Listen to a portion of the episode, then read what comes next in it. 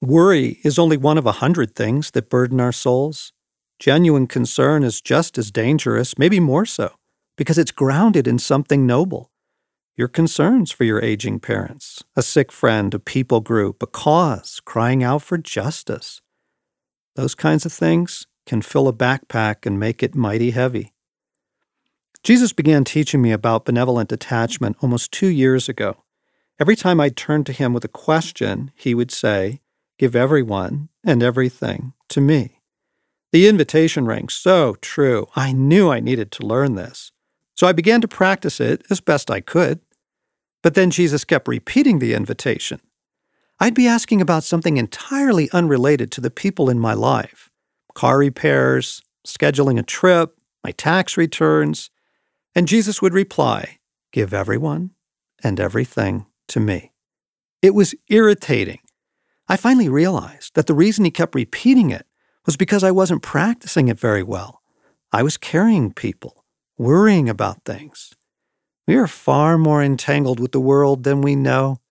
And the thing is, people and causes have a way of entangling themselves with you, too. Some of this has to do with the moment we live in and the obliteration of social boundaries. Thanks to social media, everyone's life is open and accessible through Facebook, Twitter, Instagram, all of it.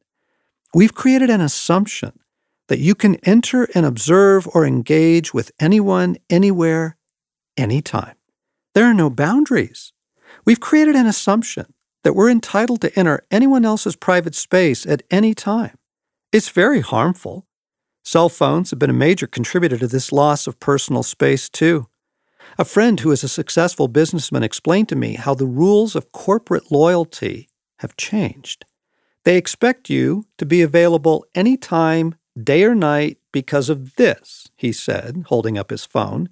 They can text you, call you 24 7. You are now considered to be available anytime, all the time. Those are the new rules.